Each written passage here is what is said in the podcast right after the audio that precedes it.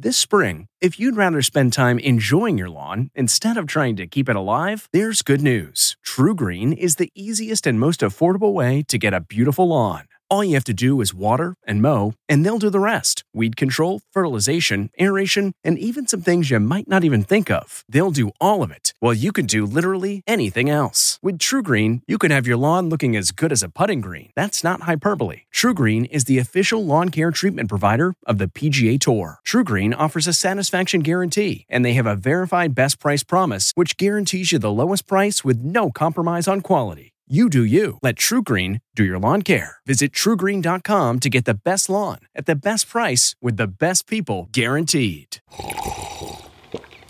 That's not just the sound of that first sip of Morning Joe. It's the sound of someone shopping for a car on Carvana from the comfort of home. That's a good blend. It's time to take it easy, like answering some easy questions to get pre qualified for a car in minutes. Talk about starting the morning right. Just like customizing your terms so your car fits your budget. Mm-mm-mm. Visit Carvana.com or download the app to experience car shopping the way it should be convenient, comfortable. Ah.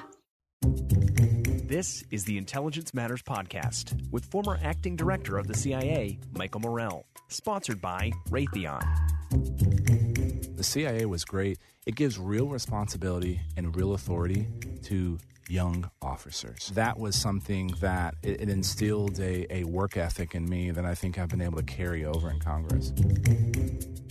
The entire world should be hopeful that the issue of North Korea gets solved diplomatically. We have to continue to keep sanctions moving forward. We have to keep that pressure up. You serve on the House Intelligence Committee. Chairman Devin Nunes has taken quite a bit of heat. Devin is ultimately doing what he thinks is is best. I think your listeners need to know the Intelligence Committee is more than just one person. Will Hurd is a Republican representative for Texas's 23rd congressional district, which stretches 800 miles from San Antonio to El Paso. Before being elected to Congress, Will served as a CIA operations officer for nearly a decade. He is widely respected as one of Congress's experts on national security. He serves on the Committee of Oversight and Government Reform, the House Homeland Security Committee, and the House Permanent Select Intelligence Committee. I had a chance to catch up with Will recently to talk about the national security issues facing the nation. Will and I will start our discussion after a word from our sponsor, Raytheon. This is Intelligence Matters, and I'm Michael Morell. Podcast presented by Raytheon. From connected devices to infrastructure to critical mission systems, Raytheon crosses networks, markets, and continents, defending every side of cyber to make the world a safer place. Congressman, it is great to have you on the show, and it is always good to see you. It's great to be with you. So, you've taken a interesting trajectory to get to where you are. What triggered your interest in working for CIA, and how did you end up there? Well, what, what triggered my interest is I, I, was at Texas A&M University, and Texas A&M University sends more people uh, to the CIA than even the academies now. And I was a computer science major, and I'm walking across campus. I see a sign that says take two journalism classes in Mexico City for $425 and I had 450 bucks in my bank account. So I go to Mexico. It was a good deal. It yeah, it really deal. was. It really was. And it was cool being in another culture. I thought it was awesome seeing things I'd only read about in books, and I added international studies as a minor. My first class I took, I had a guest lecturer, Jim Olson. And he was he when he left the CIA, he was the deputy director of CI. Um, he was involved counterintelligence. Counterintelligence. He he was involved in the hunt in for for some notorious spies in, in the CIA's history. And he told the most amazing stories, and that began my interest in in the agency. And he's probably the main reason why Texas A&M sends so many folks to CIA because he inspires them. He does, one hundred percent. His wife, you know, I always have to tell people that know Jim. I'm like, his wife was a better officer than he was when he was in the CIA, and, and she's she's great too. And so I, I applied. And when I graduated at 22, I, I went fresh in, into the agency. And I actually started, I was driving my Toyota 4Runner from San Antonio to Washington, D.C. the day of the USS Cole. Mm-hmm. And that kind of was, that's the start of, of my career in the agency. And what do you what do, what do you recall about your career? What would you want folks to know about working at CIA? It was it was a great job. I did you know two years in training at the head, headquarters, and then also at what I used to call our super secret CIA training facility, super farm. Secret. Yeah, but now it's on Google Maps, right? Uh, two years India, two years in Pakistan. Um, I did interagency work, and then I managed all of our undercover operations in Afghanistan. And it was to be able to work on the most important national security issues of the day was incredibly rewarding. And, and I always say that the CIA was great. It gives real responsibility and real authority to young officers. And I still miss the ethos of the place. Yes is the answer. You know, what is the question? And that can do attitude. You can't, you don't have the opportunity to say, oh, you know what? We don't have enough money to do that. Or I don't have enough officers to, to try to penetrate that terrorist organization and stop them from blowing up Americans on our homeland. You don't think that way. You didn't act that way and that was something that it, it instilled a, a work ethic in me that I think I've been able to carry over in Congress. So then, what triggered your interest in running for public office? So, so I'm in. I was in Afghanistan, and a bomb goes off in front of the embassy about 3:30 in the morning. Takes out a section of the wall, kills some of our local guards, and my unit was responsible for trying to figure out what happened. We conducted about two dozen operations in a short period of time, which was a lot for us. And we had a CODEL, a congressional delegation, to be at the embassy later that evening. And I was supposed to be there to brief, and I go into the briefing. And the first thing I overhear is a member of Congress saying, Is the CIA going to cut this briefing short so we can get to the bazaar to buy rugs? I'm annoyed. And walking in the briefing, first question the the person that asked the question was had been on the House Permanent Select Committee on Intelligence for four years, mm.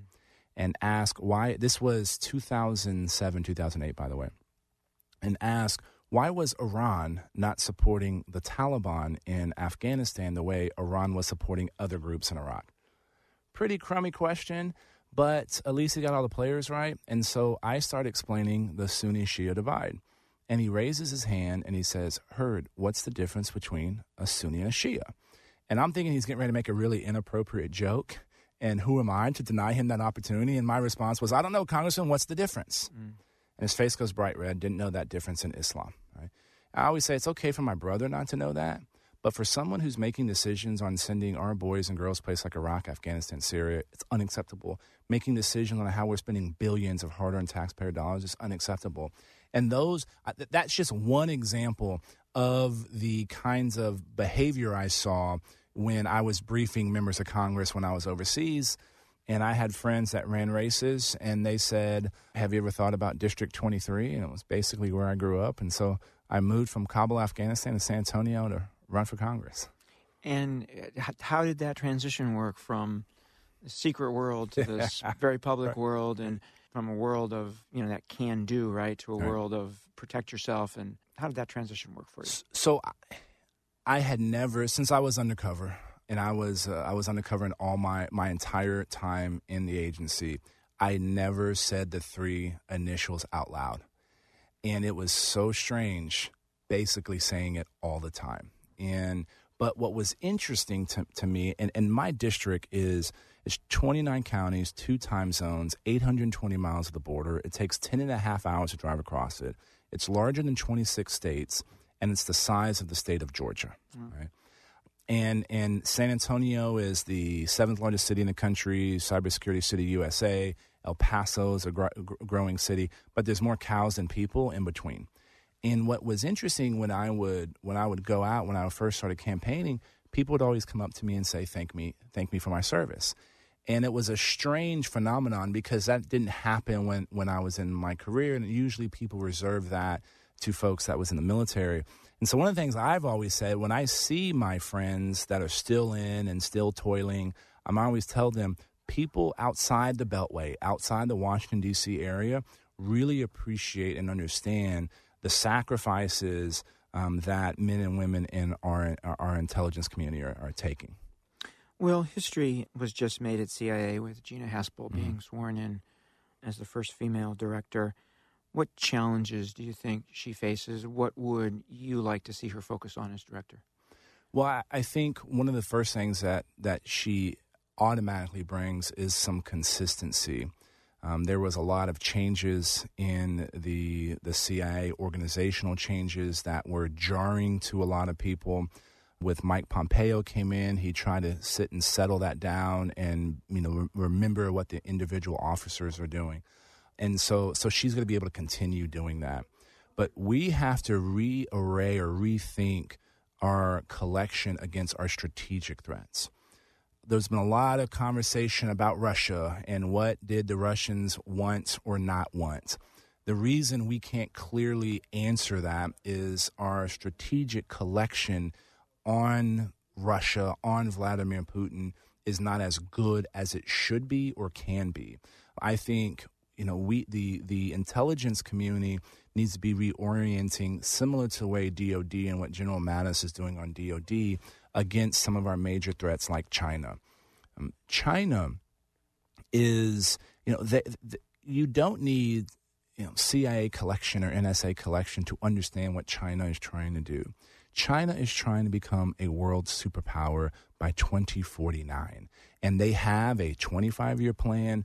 They now have an emperor, basically, that can execute on this plan. They're trying to dominate in all the future technology. And what they're doing is they're stealing technology from America. They're forcing American companies to operate in China in a certain way that allows them access to that intellectual property. And we need to make sure that we're prepared to deal with that. Uh, China, for the first time, has a military base outside of China in Djibouti. I guess it was last year when it was created. Everybody knows about the One Belt, One Road strategy of connecting resources back into China. So, we, for the last almost two decades, we've been fighting a non-conventional war and terrorism. And and I always tell people, so so I was in CTC. Um, I, I, was in CTCSO, Counterterrorism Center. Counterterrorism Center, Special Operations Division on September 12, 2001. If you would have told me the day after 9 11 that it would have been another 17 years before an, a, an attack of that scale on the United States, I would have said you were crazy. And the reason that hasn't happened is because the CIA has been at war for 17 years. And it's hard to imagine that. I always say if people understood the size of the CIA and, and how small it really is, they wouldn't. If they only be, knew, they, would be they'd be surprised. and so, collecting against terrorism takes a different skill set, different tactics, techniques, and procedures than it does against a strategic threat like China and Russia. And that transition or that evolution is one thing that Gina is going to have to uh, is going to have to deal with. So let's march through the the threats mm-hmm. facing the United States here, um, and we could talk about each one of these for for an hour. But let's start with Iran. Do you support the U.S. withdrawal from the Iran nuclear deal, and how do you see this playing out? So I do support pulling out of the deal. I thought the deal was a it was a bad deal in in the first place, and it was based on a presumption that the Iranian government was going to change its ways. And the Iranian government has lied to and misled the IAEA on countless of occasions. They have lied to and misled the UN Security Council on countless occasions. They are funding terrorist organizations that are killing Americans. Now, the only way we can deal with Iran effectively is with our allies. And so that's the most difficult piece about pulling out of, of an agreement. Um, like the, the, the JCPOA, and, and I always I always butcher what that is, but everybody refers to as the Iran deal. So how do we now get Germany, UK, and France on board with this notion of more needs to be done towards Iran? And so, what this plan B or phase two is going to be, we have about 90 days um, before sanctions, snapback is the wrong word, but before we reinstitute sanctions on any company that is dealing with the Iranians. And that's going to impact many of our allies. And National Security Advisor Bolton has already said that this is going to apply to everyone. Right. We really need to go into an intense conversation right now. So, what other areas should we be looking at? The Iranian government is interested in pursuing a, a nuclear weapon and they have the likelihood to use it. And we have to recognize that. And the only way, the, the reason they came to the table under the last administration was because sanctions were working. And we had them on their, on their knees, and we gave up on the tools um, that we got there. And so I hope we don't make that same mistake with North Korea. Yeah. So let's go to North Yeah. Korea. So this historic summit is is a few weeks away if it happens. Mm-hmm. What do you see? Are you optimistic or pessimistic about the outcome of this thing? The entire world should be hopeful that the issue of North Korea gets solved diplomatically. Nine months ago, you had uh, people wondering whether we should be doing duck and cover drills because we thought we were going to potentially have a nuclear war. So, diplomacy and solving this through diplomacy is the best way to go. Now, uh, the recent hiccups where you know Kim Jong Un, the dictator of North Korea, said that training exercises could continue, and he expected that to continue. He's kind of backing off on that, so he's showing some of the same behavior he has shown, and North and his his father and his grandfather has have shown in the past of make uh, agreeing to something and then walking back. The way we're going to get through that is we have to continue to keep sanctions moving forward. We have to continue the diplomacy with China. Uh, two years ago, nobody would have expected China to work with us. Kim Jong un knew that one more round of sanctions on North Korea would have prevented him from being able to prosecute a conventional war. So he knew that the noose was was tightening around his neck. We have to keep that pressure up. We also have to keep the pressure of moving our Seventh Fleet into that region and making sure we have the military capabilities there. And that's another reason why the Ch- Chinese want to see this situation resolved because they don't want to see our Seventh Fleet in, in that part of the world. So it's tricky, but I, I, I believe that uh, continued engagement, if we're talking, we're not fighting, and that's the right way to go. We'll be right back with more Intelligence Matters after a word from our sponsor. in the next gen controls of tomorrow's UAVs. In the high tech guidance systems of tomorrow's weapons. In the supercomputers mounting tomorrow's cyber defense. Raytheon is there, driving innovation that helps the U.S. Army protect people, information, and infrastructure. Together, we're making the world a safer place. You mentioned, Will, you mentioned both Russia and China. On on Russia, do you think that the United States is doing enough to push back against Russian efforts to weaken us overseas and to weaken us here at home? To answer that question, it starts with what is Russia trying to do? What, what is Vladimir Putin's interest? And it's real simple. He said it himself. He said, I think it was 2004 when he said the, the greatest, the, the worst thing that have happened in this century was the collapse of the USSR. So he is trying to reestablish the territorial integrity of the USSR. He wants to have diplomatic veto power over the countries around Russia. He's trying to have political veto power and economic veto power over those countries. And what is getting in his way? A little thing called NATO. And what is who is the backbone of NATO? The United States of America. He knows he can't take on NATO or the U.S. militarily. Vladimir Putin knows he can't take us on economically. So that's why he has to resort to asymmetrical warfare. That's why he's trying to erode He can't be strong himself, so he needs to weaken us. Absolutely. And and and and guess what? What do you think the Moldovans think when Russia tried to manipulate our elections? You know, the greatest and, and most powerful democracy on the planet. And what do the Moldovans think about what you know? The, if the Russians can do it there, they're they're going to be able to do it in, in Chisinau, right? And and so that's the the step. So what else should we be doing? Sanctions are important. I think the round of finally doing the round of sanctions on some of these oligarchs, which is what really hurts Putin by by attacking the money. I actually think in a place like Eastern Ukraine, we should be using our latest and greatest when it comes to electronic warfare. The Russians, th- th- this is not a separatist movement that's happening in Eastern Ukraine. It is an invasion of a sovereign country. And, and the fact that the Russians have been able to trick people into talking about it as if it's a separatist movement is, is an example of the power of, of asymmetrical warfare. And so I think we should be doing more with our friends in Ukraine. I think a country like Georgia, which even though they're not part of NATO, they're a cooperating partner.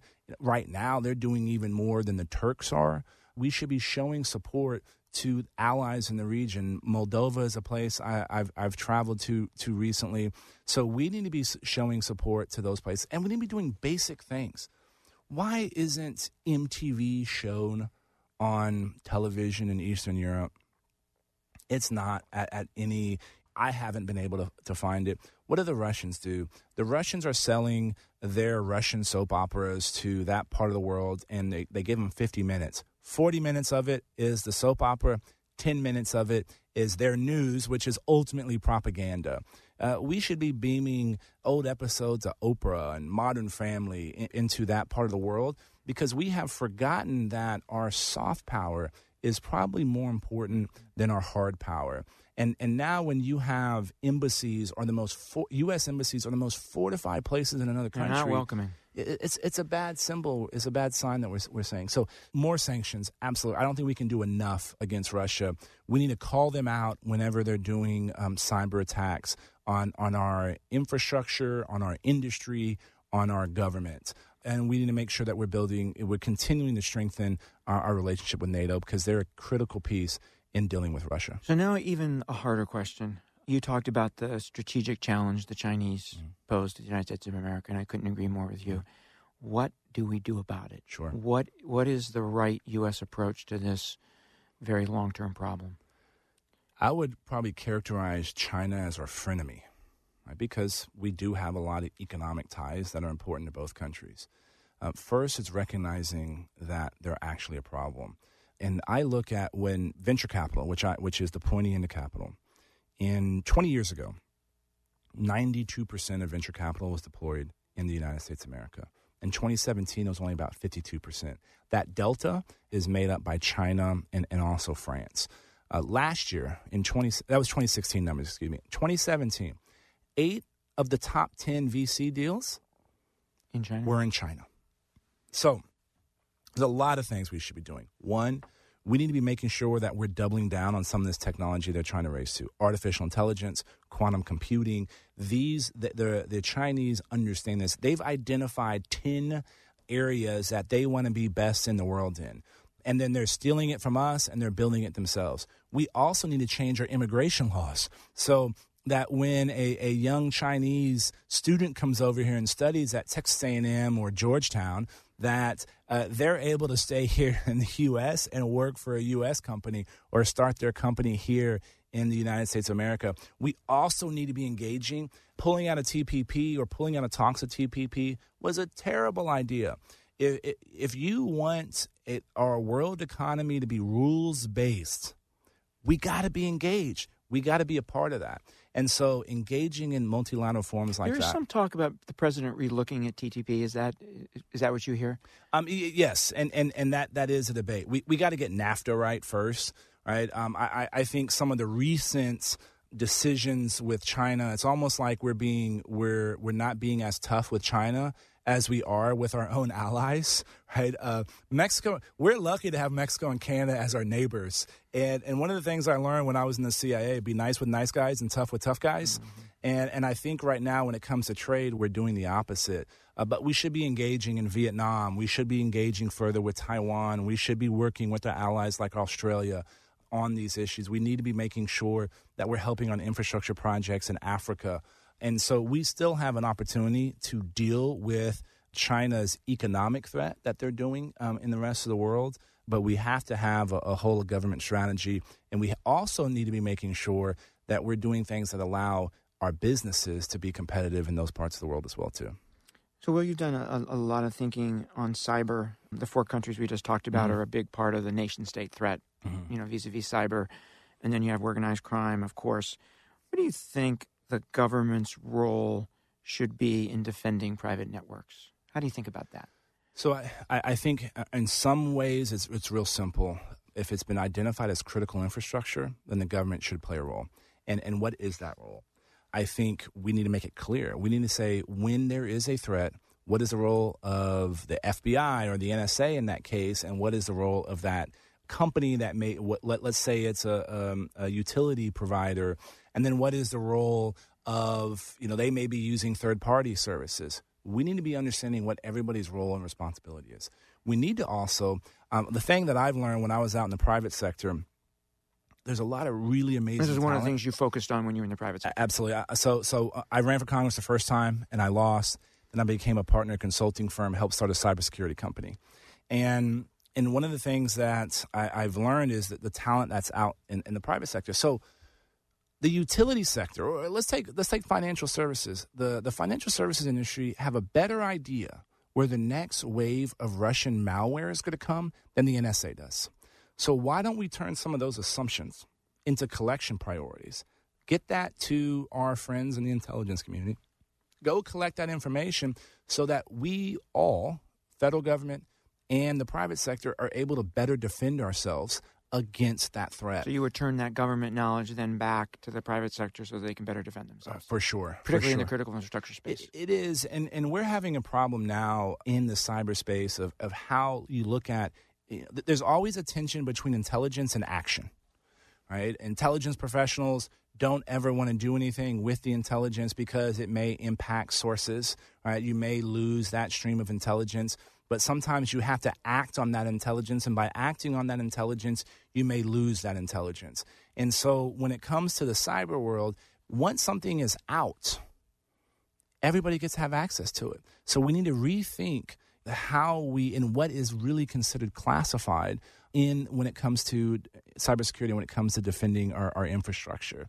And that's a that's a long term conversation, and it's something we need to be doing with the public and the private sector, especially around people that are considered critical infrastructure. The administration just eliminated the top cyber Mm-hmm. job um, in the NSC, saying it was duplicative and it needed to be streamlined. Good idea, bad idea? What do you think? So I, I would almost say to be determined because the deputy national security advisor has a deep background in cybersecurity, ran cybersecurity companies or divisions, cybersecurity divisions in large uh, private sector companies. So so she has that capability. Um, but also they did they didn't eliminate the other working level folks that were dealing with cyber. It, it eliminated a, a management position. This now goes directly to the deputy. Um, whether the deputy of the NSA has the bandwidth to handle all of these issues, that's to be determined. I think the decision that was made that I hope Secretary Pompeo changes was the elimination of the ambassador at large for cybersecurity at the State Department because we need to be engaging and we need to be making sure that every country has criminal laws when it comes to cyber attacks. And the State Department is playing that lead. And, and, and the elimination of that position, I think, has bigger impact on working with our allies and making sure that we're bringing everyone together and, and having a and defining what good cybersecurity looks like, what national, what what norms, what international norms are supposed to look like. And I hope that's an issue that Secretary Pompeo rethinks. So maybe this is the most important question, Will. You've answered all of the questions related to the threats facing the United States by talking about the significant role the U.S. has to play mm-hmm. in the world, right? Something I believe, and I know you believe it. If we don't, there's a vacuum, and the vacuum gets filled by bad mm-hmm. guys. One hundred The percent. question, right? The question is, how do you talk to your constituents about why that's important? Because there's a lot of people in the United States who say we have our own problems. Mm-hmm. We should focus on our problems here at home. We should not worry about problems overseas. How do you talk to your folks about why this is important? You know, the the longer I've been in Congress, the more I think about very broad questions. What is the U.S.'s role in the rest of the world, right? And why is that ultimately important to us?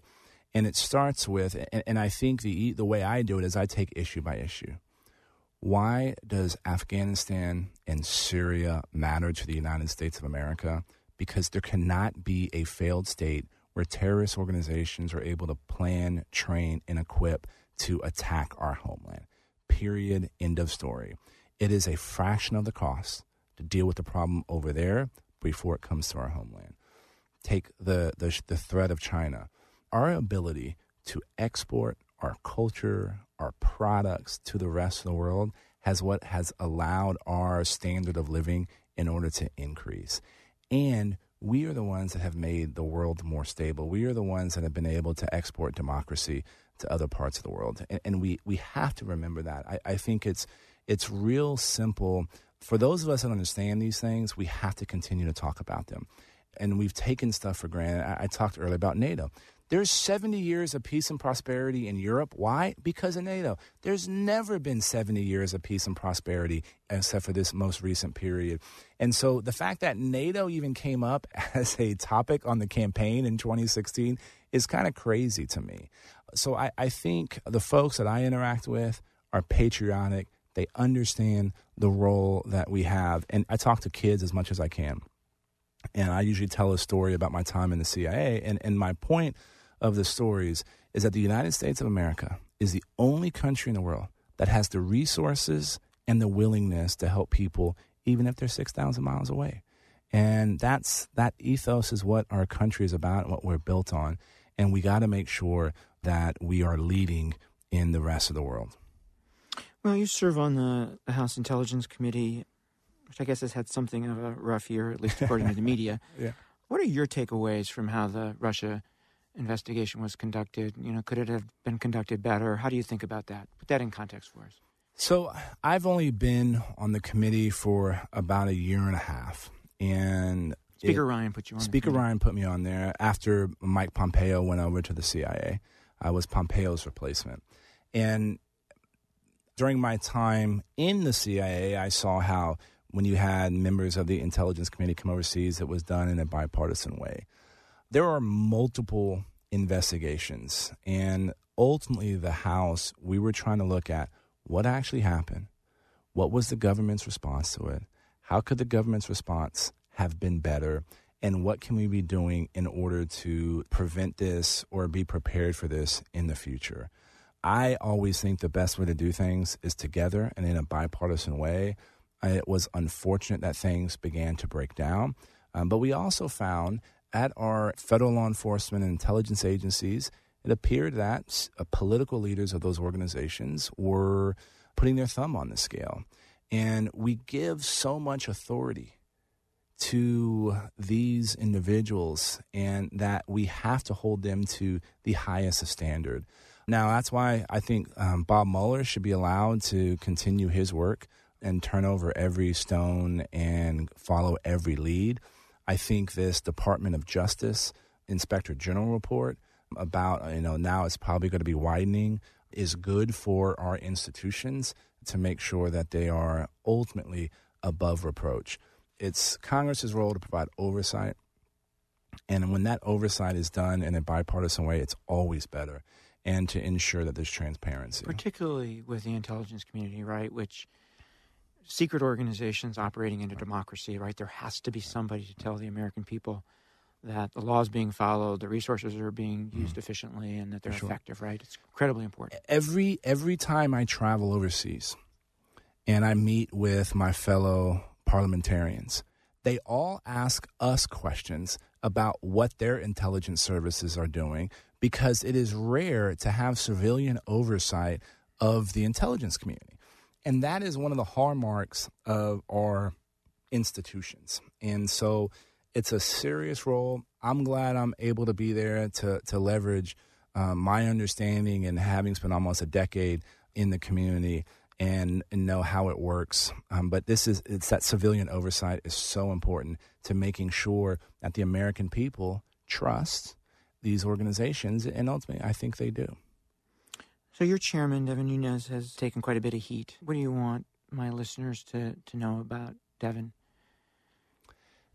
Devin is ultimately doing what he thinks is is best, and he cares about the institutions of the intelligence community, the institutions within the intelligence community.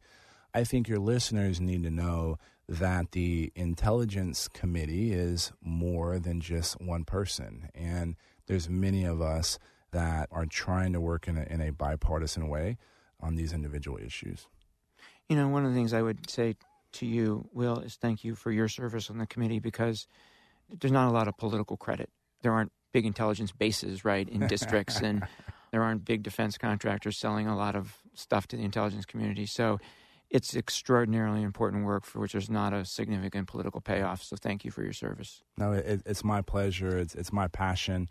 It's interesting to see how things have come full circle. I decided to run for office because of my exposure to the House Permanent Select Committee on Intelligence, and now I'm sitting on that committee and, and trying to prevent some of those things that I saw when I was in. Will, it was great to have you with us. Always a pleasure. Thank you. That was Congressman Will Hurd, and this was Intelligence Matters. Please join us again next time. This has been the Intelligence Matters Podcast with former acting director of the CIA, Michael Morell, sponsored by Raytheon. The podcast is produced by Olivia Gazis and Jamie Benson. If you haven't already, subscribe, rate, and review wherever you download podcasts. You can follow the show on Twitter at Intel Matters Pod and follow Michael at Michael J. Morell. Intelligence Matters is a production of CBS News Radio. The Hargan women seemed to have it all. We were blessed. My mom was amazing. But detectives would soon discover Inside the house, there were the bodies of two women. a story of betrayal you would struggle to believe if it wasn't true. I am just praying to God. This is a sick joke. From 48 Hours, this is Blood is Thicker The Hargan Family Killings. Listen to Blood is Thicker The Hargan Family Killings early and ad free on the 48 Hours Plus subscription on Apple Podcasts.